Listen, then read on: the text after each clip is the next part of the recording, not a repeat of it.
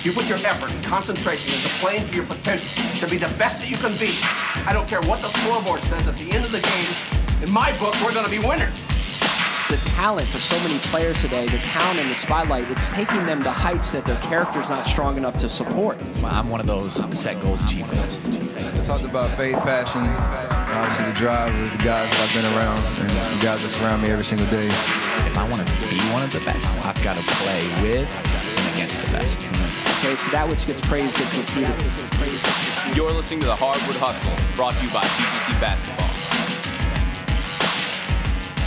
Thank you for tuning in. You're listening to the Hardwood Hustle broadcasting here in Baltimore, Maryland. I'm your host, Adam Bradley, alongside TJ Rosine. Today we're finishing up a four part series on four coaching traps that we need to be aware not to fall in. Uh, we started back in the first episode controlling coaches create compliant players.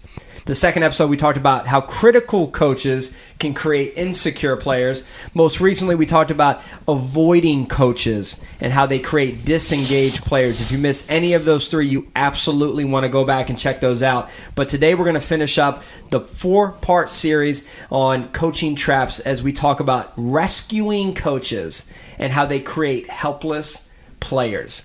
TJ. I think we've all been there, okay, where you've got the rescuing coach, man. They are always there to pick up their player. They are always there to bail them out. They are always there to uh, lend the hand, which sounds positive, but in this case, sometimes can be more of a negative at times.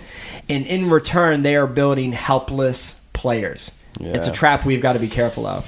Yeah, this is man. This is one that this was one that really gets me because I think a lot of times the rescuing coach thinks they're helping, but they're really hurting. You know, and I got a thousand thoughts that are going through my head, but the one probably most you know relevant is that you know our job is not to prepare. When I've said this before, but our job is not to prepare the path for the child, but the child for the path. And rescuing coaches don't do that. Rescuing coaches just try and prepare the path and make it as easy as possible for people to, to get through life. And and I think I think coaches can relate back to parenting in this. Yeah. Because I, I feel I feel like it's really evident in the parenting space, Yeah.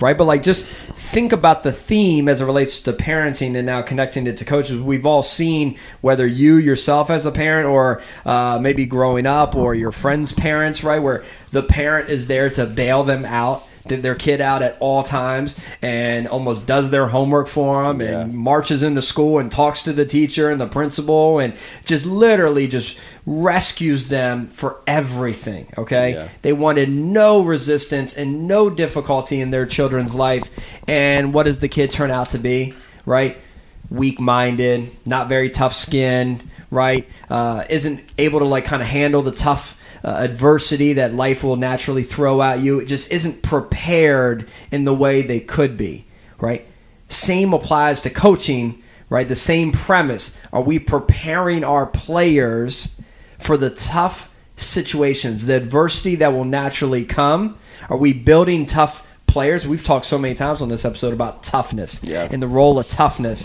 Or are we a coach that, you know, one, wants to kind of set it up for him? Yeah. All right. And this happens so many different ways. You know, I, I've- I've shared that story too before about, you know, I've got a brother-in-law who's a pretty big donor to a team and you know, big Power Five conference, and you know, he talks about a lot of them, a lot of the guys that are, are big fans and donors. They hire these guys when they get done, right? And then one year in, they find out they're just completely unemployable. They're they're ruining the business. You know, they're just they're killing it. And, and the reality of like if, if we're looking at the higher level of those Power Five, whatever, they've lived maybe the best four years of their life. They've eaten better than they'll probably ever eat. People have prepared it on you know on meal tables and buffet tables. They lived in unbelievable dorms with no rent, no pay. They've had you know they're living a good. People are stretching them. They're getting massages. They're you know I mean they're living one heck of a life. You know now I'm not saying they're not working hard and not doing all that, but at the end of the day they've got tutors that are this is I mean not just coaches but tutors that are probably helping them do papers and all this different stuff. And while they were playing their sport, they didn't actually learn the life skills because they were enabled or eh, you know through all of the other um, things that are going on. And I think that probably no coach really had that in mind or was trying to do that, but they they um, eh, they've enabled those players through those processes of there was always a tutor there was always somebody to cook there was always somebody you know that didn't have the real struggles and and i think that's where um, it sucks for a coach to like look back and you know there's that player that you're like man if you know this kid did this and this kid got this and they got everything they wanted and then all of a sudden you see him this spoiled kid that you know can't keep it on the tracks and those are horrible stories and all of us probably i mean as parenting that's what like you said before that's probably the scariest place like am i doing this for my child like I that's the one that worries me more than anything but then as a coach i want to be an extension of the father that i am trying to be that for other people and it, it, this one can weigh you down how much do you help and how much do you not help Yeah, I mean this is tough, and you know, I think about like two areas, TJ: grades and behavior, right? You know, especially in the high school space, grades. You see this from time to time where the kids' grades are starting to suffer. Uh, there's a risk of being ineligible, and then all of a sudden the coach just, man, they get on the phone, they start visiting classrooms, and they are just talking, talking, talking. Can you help me, teacher? Can you help me, teacher? I've got my player. We need him. You know, they start having those conversations, right? Just to kind of save them or behavioral, right? There's a possible suspension coming to a player for whatever the behavior is, and then the coach steps in to defend and fight for their player, and it's tough. yeah Because what do you do? Right? Do you teach the lesson? Right? And know that the pain today will equal pleasure tomorrow? Or do you fight it and hope that the pleasure today and run the risk that there could be pain tomorrow? That pain being a player with a, uh, a helpless mindset, right? Yeah. One that just thinks people are going to bail them out and just can continue down the path of laziness or uh, poor behavior, whatever happens to be. When do you draw the line? When do you fight for? it? When do you not? When do you teach the lesson? How do you pick and choose? That line is so thin, right? it is so thin because here, the, the coach that will bend over backwards to help a player in need for the right reasons, right, is my hero. Like that's the coach that I love. That will will, will Saved me. I mean, yeah, the, the coach that will. That's the coach that I. I mean, that that's got my heart personally, right? The that over that thin line is the coach that will. "Eh, What do you need? They'll do whatever they want for this young person, thinking that they're giving them the best that they possibly can. And in the meantime, they're just ruining them. That's the coach that breaks my heart. Like that's that thin line between those two and uh, and, I, and I worry about those. And I got I got one other thought, and I got one other question for you as well. But before we do that, let's let's get our communication tip from our partners at TeamSnap. Thanks to our friends over at TeamSnap for today's halftime communication tip. Today we're going to be talking about closing the loop. This week, when you're communicating, make sure you are communicating everything you want and exactly how you want it, leaving no room for interpretation. Completely close the loop on your communication. More often than not, we only communicate bits and pieces and we leave a lot for interpretation. That can be a scary proposition when dealing with younger athletes. So, this week, make sure you are thorough with your communication and close the entire loop so there is no miscommunication on the other end. Thanks to our friends at TeamSnap. Make sure you check out teamsnap.com backslash hustle to learn more about the communication app being used by over 15 million people across the globe. That's teamsnap.com backslash hustle. So how do you avoid that line, Adam? Like how do how do you how do you, how do you become that coach that's there for your players, loves them, takes care of them, and not step over to that player that enables them? I, I think coach. you, yeah, I, I think you have to rescue with responsibilities. I think that's the key, TJ. You have to rescue with responsibilities. Okay, I'm going to help you out as a coach. I'm going to step in. I'm going to put my reputation on the line. I'm going to fight for you. But with that, there's some responsibility, right? I need to see X, Y, and Z from you. And and I tell you, you know, I want to do this because I love you and I care for you, right? And I want the best for you.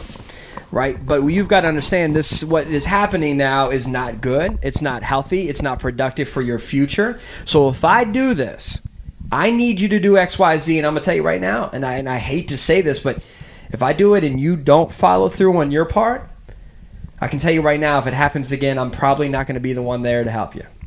All right, so I will rescue you with responsibilities in return.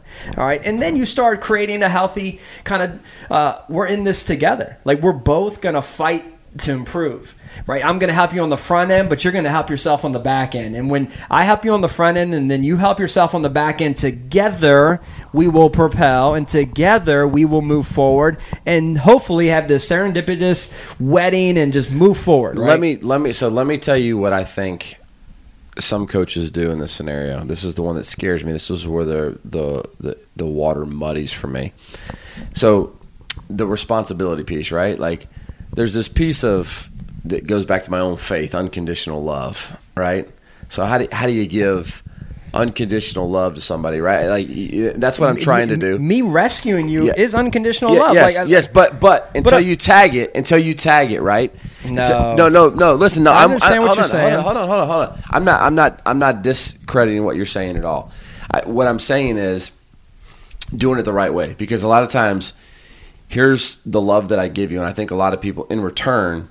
You're going to be eligible and help this team win. In return, you're going to do it right. And I think what you're talking about is attaching it to things not related to, to the sport. But where I think a big mistake comes is when people attach it to the sport, where they're like, I'm going to love you and I'm going to rescue you, but don't do this again. In the meantime, I'm going to look the other way and you're going to start or you're going to play or you're going to be able to transfer. You know, that's where it gets ugly. So I, I think it's an important key to, for coaches to attach the responsibility to the right things. Does that make sense? yes. Because if you attach it to the wrong things, then it's going to be like, "I love you because you can help us." Does that make you know? I, I, and and that's the message that players don't need. I mean, the, I'm glad the- you clarified that The, the message players do get is, "We're going to help you pass your classes, So you can be here Friday night for us. so you can be here Friday night for us." But then coaches justify it so you can graduate. You know what I mean? Right. So you can graduate. But no, the reality is so that you can be here Friday night. Well, I, I didn't want them not to graduate. They needed to get a degree. Into okay, a degree they didn't work for, paid no price for, is going to be a life where they go on and expect a job where they paid no price and didn't work for. Mm-hmm. So it can't be that. So so that that's why I think it's so crucial. Coaches make that mistake all the time. You know.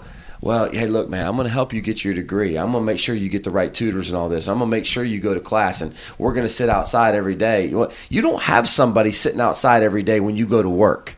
You know what I mean? Like I, that bother. Be honest with you, that bothers me. Like I see this happen all the time. I know a lot of coaches that are, man, it's okay. You know, I just it sucks. I got to follow these kids around. I got to open the door and make sure they're there in class. I'm like, it, my my first thought is, and what does that do? Oh, we got to get them a degree so they can graduate. Well, so when they take their job, somebody's going to actually sit outside their door and make sure they're in that. Like that. That's what I'm talking about. Attaching it to the wrong things. So, so you do agree though that rescuing, maybe the semantics is different, but there are there is a responsibility on the other end from the other person. Would you agree with that? Yeah, absolutely. Okay, so like compared to the coach who just rescues and like doesn't really put any conversation or responsibility on that other person, it's just like them bailing them out, right, with nothing in return. Uh, you know, I think going back to the teachable moment, which you've referred to many times, I think part of the rescuing process, right, can be teachable moments built in. Right, I'm going to help you out in this. I'm going to go out of my way because I love you unconditionally. Right, right. To your point, like I don't have to do this. You know, technically we'd be fine on Friday night without you. Truthfully, right? You know, but I want to do this because I care so much about you. But you know, I need to know that you're in it too, right? Like I, I need to know you're with me, right? That if I go and have this conversation and, and help you out, that you're you're ready to step up in life and grades and school, whatever it happens to be, to to own up. Are you with me? Let's go. Yeah, I know.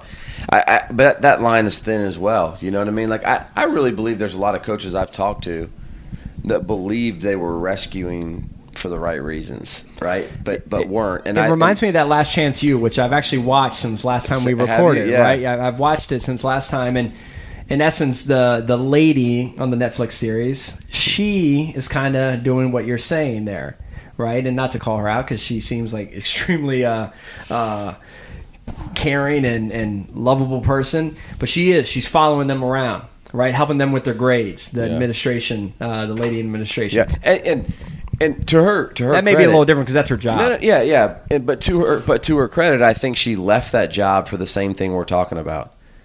She she was tired of. She, I think she got not to spoil it for you, right? Ah, I haven't watched them all. So you, you, all right, go ahead. But I think what I'm not going to spoil the whole thing for you, but I think I could be wrong, but part of the reason she left is because she wanted more accountability from the coaches hmm. to these players. She loved them. She wanted to support them. She wanted to help them. But like they weren't going to class and there was no consequence, or they weren't turning in the paper and there was no consequence. And she was trying to do all that stuff. And I think at the end of the day, the the straw that broke the camel's back was you are not holding these boys accountable from the coaches, and so now all I'm doing is enabling them. And I honestly think that's why she left. So it's a really So it kind of plays into this topic a little bit Yeah. from the coaching staff. Yeah, I, I think it goes back to the coaching staff. I think at the end of the day, they wanted her to be the person that kept them eligible. Like, and look, um, Buddy Stephens, right? Like, I, him and, and uh, you know the the whole, not the whole coaching staff, but I'm just saying it starts with him. He's the leader, right? At the end of the day, I kind of think he thinks he's doing a really good thing by these guys. This is the last chance. I'm going to teach them how to win a championship. They're going to learn how to, you know what I mean? I think at the end of the day, he thinks that he may be doing that. But you hear later in episodes where players leave and they're like, "F him," like screw that. Like you, you know, I mean, they're they're over it. You know, like they're saying they're cussing him because they're like he didn't care about us. Like they saw right through it. And and at the end of the day, he wasn't. Um, he wasn't he wasn't you know preparing the child. He was just he was just another step that was an enabler along the way and and and that's yeah that's why I, I wanted to before you know he came down too hard on her I think that's what broke the back right Well, I haven't seen all the episodes, so I didn't know where, where no, but you- but I think she was in that spot that tons of people are. I know a lot of I know a lot of D one assistant coaches that are in that spot right now. That's what they do. They make sure they go to class. They make sure they, they do all these you know little things. But when they knew from the top, it was only about getting them eligible to win a game and go get scholarships. Right? That job sucks. But when it's about changing their life. That job might not be as bad, and I, mm-hmm. but most of the time the job is about keeping them eligible.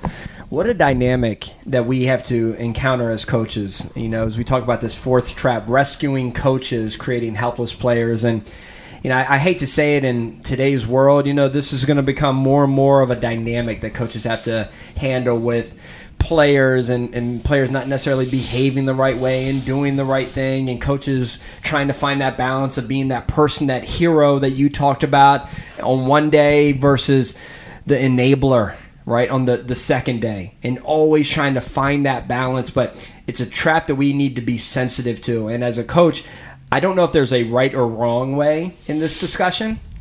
As it is we just need to be consciously aware and, and constantly what we've used this term before um, uh, tj temperature check um, no, um, drawing a blank here like where we just kind of set like you're constantly having to assess how you're doing um, Uh, Oh, you're not, a are you not? Are you a thermostat or a thermometer? no it's not that, no, it's not that at all like um, it's kind of like goes along the lines of calibrating anyways I'll tweet it. Tweet Once- I'll, tweet I'll it, tweet it once I All right. remember it. But nonetheless, basically along the lines of constantly assessing and constantly evaluating and and checking yourself as it relates to this. How are you doing? Are you you leaning one side more than the other? Uh, but nonetheless, hopefully you enjoyed these four part series of coaching traps that you and I need to be conscious of not falling into. I'm Adam. He is TJ. We are the Hardwood Hustle. Till next time, we're out.